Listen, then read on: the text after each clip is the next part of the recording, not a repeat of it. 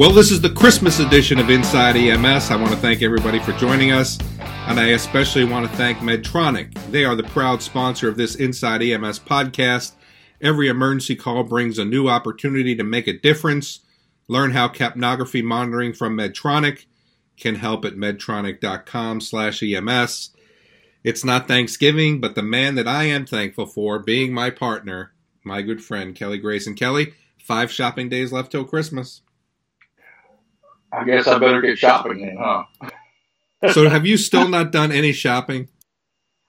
Man, there's this thing called Amazon where I don't even have to put on pants, and that's a wonderful thing. I'm just waiting for the UPS man to show up with my uh, um, with my gifts and and all the stuff I bought for myself, and hopefully Santa's gonna uh, deliver Christina Hendricks like I've wished for for the last five years.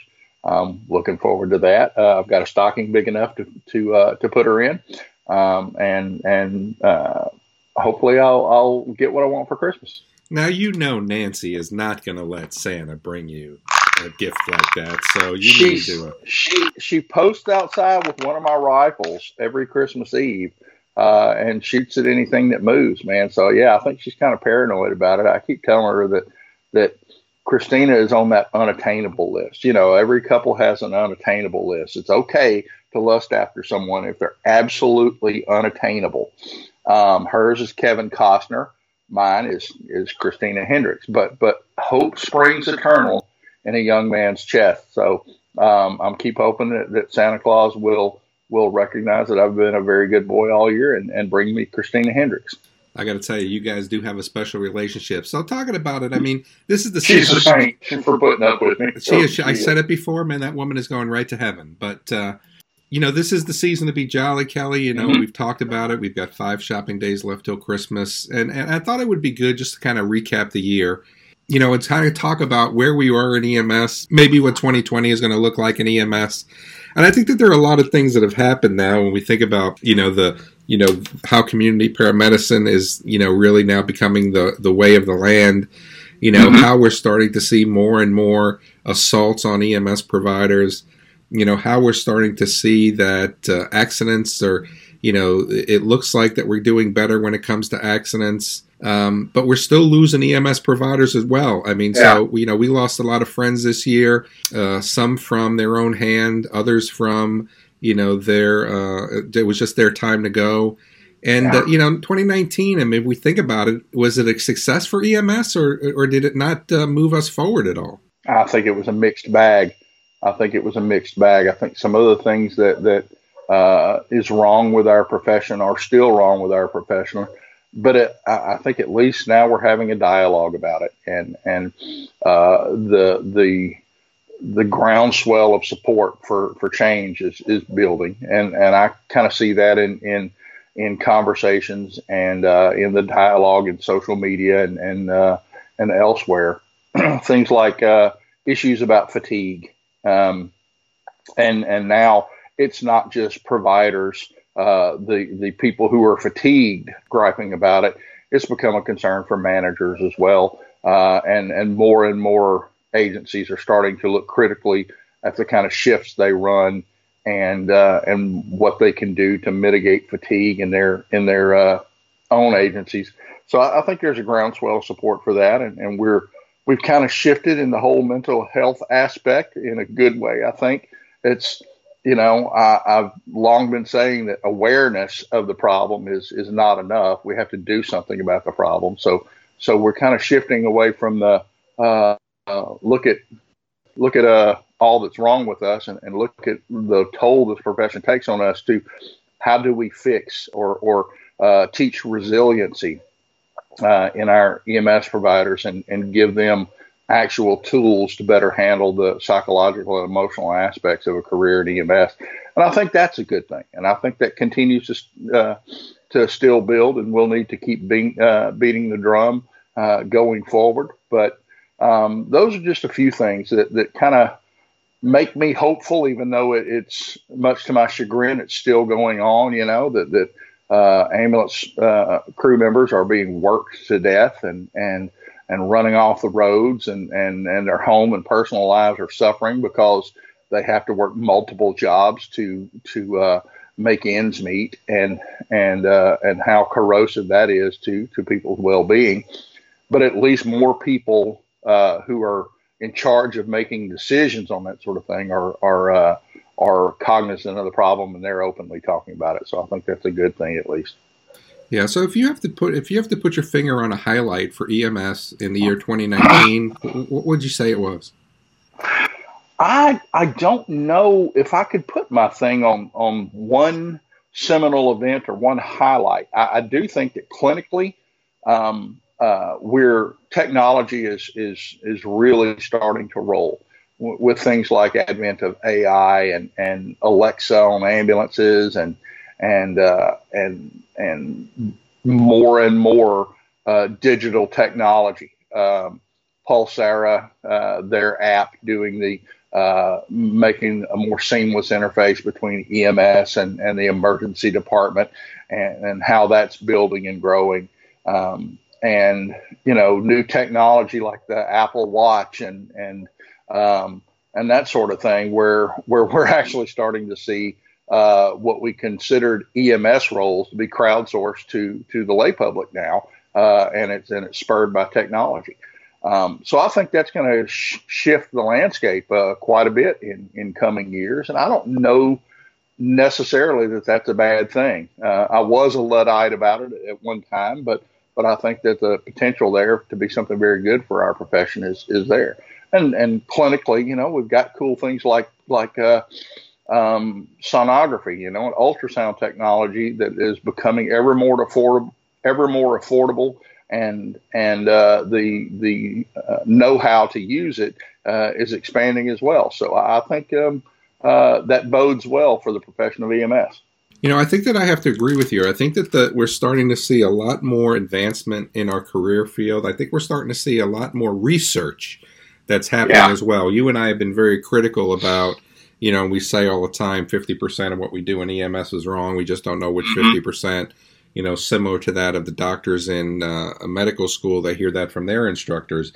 But I think we're starting to see from an EMS standpoint, it's always kind of been a, you know, we, we take our cues from the hospitals, we take our cues from the medical community. And I think we saw a lot of things this year where EMS is really starting to take the lead in those things. And when mm-hmm. we start to think about, as you mentioned, you know, I'm still not a fan of ultrasound, but it seems that it's finding its place in the field. And, you know, we start to think about uh, more and more equipment that's coming out and technology. And, you know, I read an article yesterday about uh, where a neurologist was doing an, uh, uh, you know, a neurological assessment of a stroke patient in the back of an ambulance using telehealth. And I know that's yeah. one of the things that you don't like, but now I think we're starting to see. I don't know that I, I dislike telehealth um, uh, in concept. Uh, I think telehealth with the neurologist doing the exam on the patient in the back of the ambulance is a much better uh, and more effective uh, means of, of uh, stroke care than stroke ambulances with mobile CT scanners. but um, that that's one technology boondoggle I'll never understand. But uh, but bringing the doctor to the patient via telehealth, I don't know that that's a bad thing. I don't know that boondoggle is a good word to use on the show either, so maybe we tape that out, 20. But let me ask you this question, Kelly. So we, we talked about some of the highlights. What, what would you call the lowlights, I think, of EMS this year? Uh, you know, the, the misbehavior and, and, and bad act by, by EMS providers. And, and I don't know that that's anything new, Chris. It's just that it's reported and and now that we have this global uh, 24/7 news cycle and and and uh, bad news tends to travel faster than good, we continue to see more and more examples of, of EMTs behaving badly, and and you see that all the time in social media. And I wish it would stop. Uh, I don't think it's a new thing, but man, it, it, gets wearisome hearing about it. I don't hear enough good news uh, about uh, providers doing things like buying socks for the homeless or or or mowing a patient's yard after he's been taken to the hospital and he can't take care of it himself. And those, you know, some of those some of those heartwarming stories about EMTs and paramedics going the extra mile far beyond rendering life-saving medical care that we like to highlight on the show. Um, I'd like to be able to highlight a lot more of those stories uh, that just don't come around as often as, as you'd hope. Yeah, I think that to me, uh, I think you bring up a really good point, and you know, uh, you know, uh, one of the, my favorite sayings that you have is uh, uh, "do stupid things, win stupid prizes," kind of thing. That's right. And we still see a lot of those EMS providers who uh, should know better, and you know, it's not the it's not the if you're going to get caught, caught, but the when you're going to get caught, Yeah. and then it really kind of gives everybody, you know, kind of a bad, you know, a bad taste in their mouth about our career field. You know, to me, I think the low lights of the year is the continued uh, loss of providers. I lost Yes. two friends this year that I worked with uh, to suicide.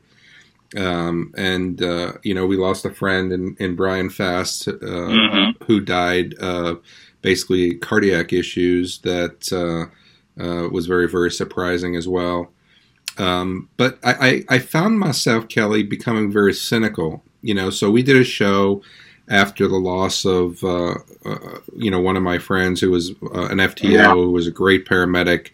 He wound up killing himself. And um, I remember we had a very emotional show where we talked about, um, you know, suicide. And we always end those same shows by saying, if you need us, give us a call. You're not alone. Um, you know, please don't, you know, consider hurting yourself. And then uh, just a few weeks back, another friend in Oklahoma uh, killed himself. Uh, somebody I'd worked with for a lot of years in the MedStar system. And I, I, I, sat back and I, I tried to reflect on what the meaning of that was. And the realization is if people are going to kill themselves, are we really, and this is where I think I was becoming cynical, and it really kind of set off a bad tone for my day. And actually, there were a few days in there that I was down on myself for thinking about this. That I don't think there's anything we're going to do. I mean, I think if people are going to kill themselves, um, they're going to do it. I mean, because they hear that people are doing it, they um, hear the people say you're not alone. Um, they know that the resources are out there to try to help them, but they're not taking it. So there was about a week there, Kelly, that I was very, very, um, um, uh, you know, against the world. That I- I'm not going to be able to make a difference in this space because if people are going to do it, they're just going to do it, and we just have to deal with it. Well, yeah, but uh, and and and you know, Chris, that's entirely understandable that a reasonable person would think that way. Would think as you do. Oh, what help are we gonna? Are we gonna? Are we gonna be able to provide if someone's intent on killing themselves? They're gonna kill themselves. They've already decided, and, and you know that's how reasonable people think. The problem is that people who are suicidal aren't reasonable. Um, they may not. The, their depression whispers nasty little lies in your ear and and you are locked in the throes of depression you are unable to hear those outside voices and tho- those voices that bring hope. Uh, all you're listening to is the dark voices in your ear and and they're so much easier to listen to because it's your voice you know? Who, who, who can you trust if not yourself?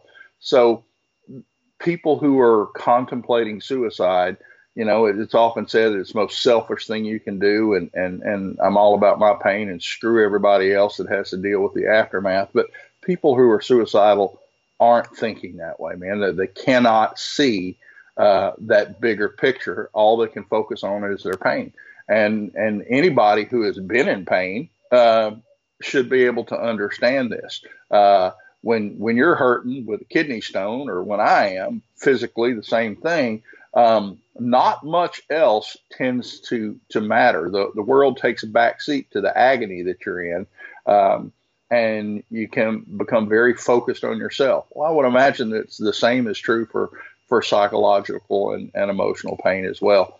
Um, I think the key is is that we have to uh, make it known again and again and again that we will be there, and and that we're uh, available in those moments when they're not entirely focused on their own pain and and be more cognizant of the signs so that we know when to reach out when when reaching out might actually make a difference. Uh, I, I, just uh, I just had a, a good friend whose son uh, committed suicide just a, a, few days ago and, and it's tearing her up uh, asking herself what she could have done and and there's real no there's no real good answer for that. But but there were signs. There were signs before that, um, and, and and I just just had a an episode with a friend where um, it turned out well. It turned out okay, but but I pissed him off mightily because I I tried to uh, to intervene when I thought he might be contemplating doing something. So, uh, but but he's my brother and I love him, and, and I don't want that sort of thing to to happen uh, if I can do something about it. And, and, I think that's the key for all of us who are not uh, who are the support system for our our friends who are in pain is just to keep being there and to keep reaching out uh, and and letting them know that uh, that it's not all about um, what's going on wrong with your life right now. There's there's a, a light at the end of the tunnel. So I think you're right, and I think that we have to be able to still continue to try to make that difference. And uh, but I got to tell you, that was one of my low lights of the year, and I was yeah. very, very, very down on myself uh, for thinking that way. But uh, I want to go ahead and take a quick break here, Kelly. And when I come back, I want to hear your thoughts about uh, what you hope happens in 2020 for EMS. But certainty in uncertain situations is one of the things you need to do your job wherever you are. And it's why Medtronic offers capnography and pulse oximetry monitoring solutions that are designed to give you early insights into your patient's breathing. Act faster and intervene sooner. Find out how at medtronic.com slash EMS. So if we think about 2020, Kelly Grayson, what's the one thing, if you could put your finger on, that you would like to see happen within our career field when we talk this time next year? Uh, I, I, think that what I would really like to see is for us to take ownership and responsibility, period, of everything that we do. Ownership and responsibility for the health and well-being of our coworkers, from from peer support for emotional issues to to being your brother's keeper and taking care of them when they're physically fatigued and taking care of your people if you're in a management position uh, because they are your most valuable resource. Uh, and to take ownership and responsibility for moving our profession forward, be it better education, degrees, uh, clinical excellence, all of those sorts of things. Uh, I, I, just just read a, uh, a, Facebook post by Bryan Bledsoe where he he said he'd binge read uh, a bunch of pre-hospital airway research, and it was it was fairly evident, and clear that that we absolutely suck it endotracheal intubation, and that supraglottic airways are taking over, supplanting endotracheal intubation, and maybe that's not a bad thing. And and I, that's something I've been saying for 15 years. So it, it's uh, but the problem is, is I've been saying it for 15 years, and the problem's still there uh, that's something as a profession I wish we would do. I, I, think we would be more, we should be more proactive and and uh, rather than reactionary and, and reflexively defending our turf, uh, rather than than looking forward and saying how can we improve, uh, how are we going to create and be the the EMTs of the next century. Uh, that's what I wish would happen. We'll see. But hey, those are my thoughts. I'd like to hear your thoughts. Chris and I both would at the show at ems1.com. And for myself, co host Chris Cebollero, thanks for tuning in to Inside EMS. You guys have a Merry Christmas, and we'll catch you guys next week.